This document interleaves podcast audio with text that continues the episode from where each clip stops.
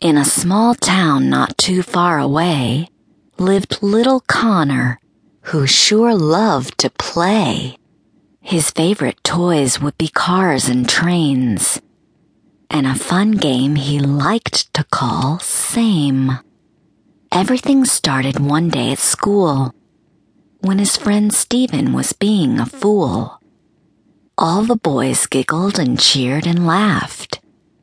Then Connor played, while everyone napped. "That is not nice," Miss Day quietly said. Connor replied, "That is not nice," instead. "Shh," Stacy warned, as the girls stayed asleep.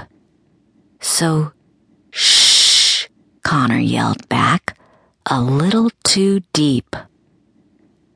Later at home, Connor spied on small Kate. She played with her princess, which Connor did hate.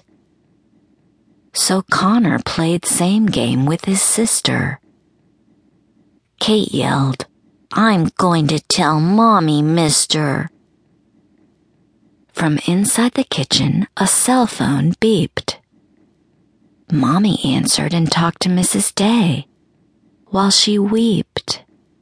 "Connor must learn," his teacher mentioned.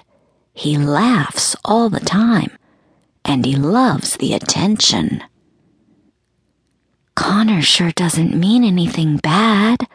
He doesn't know copying makes the kids sad." Connor's sweet mom did not know what to do when Connor began making fun of her, too. At school, a new girl saw what Connor did. She decided that she would deal with this kid.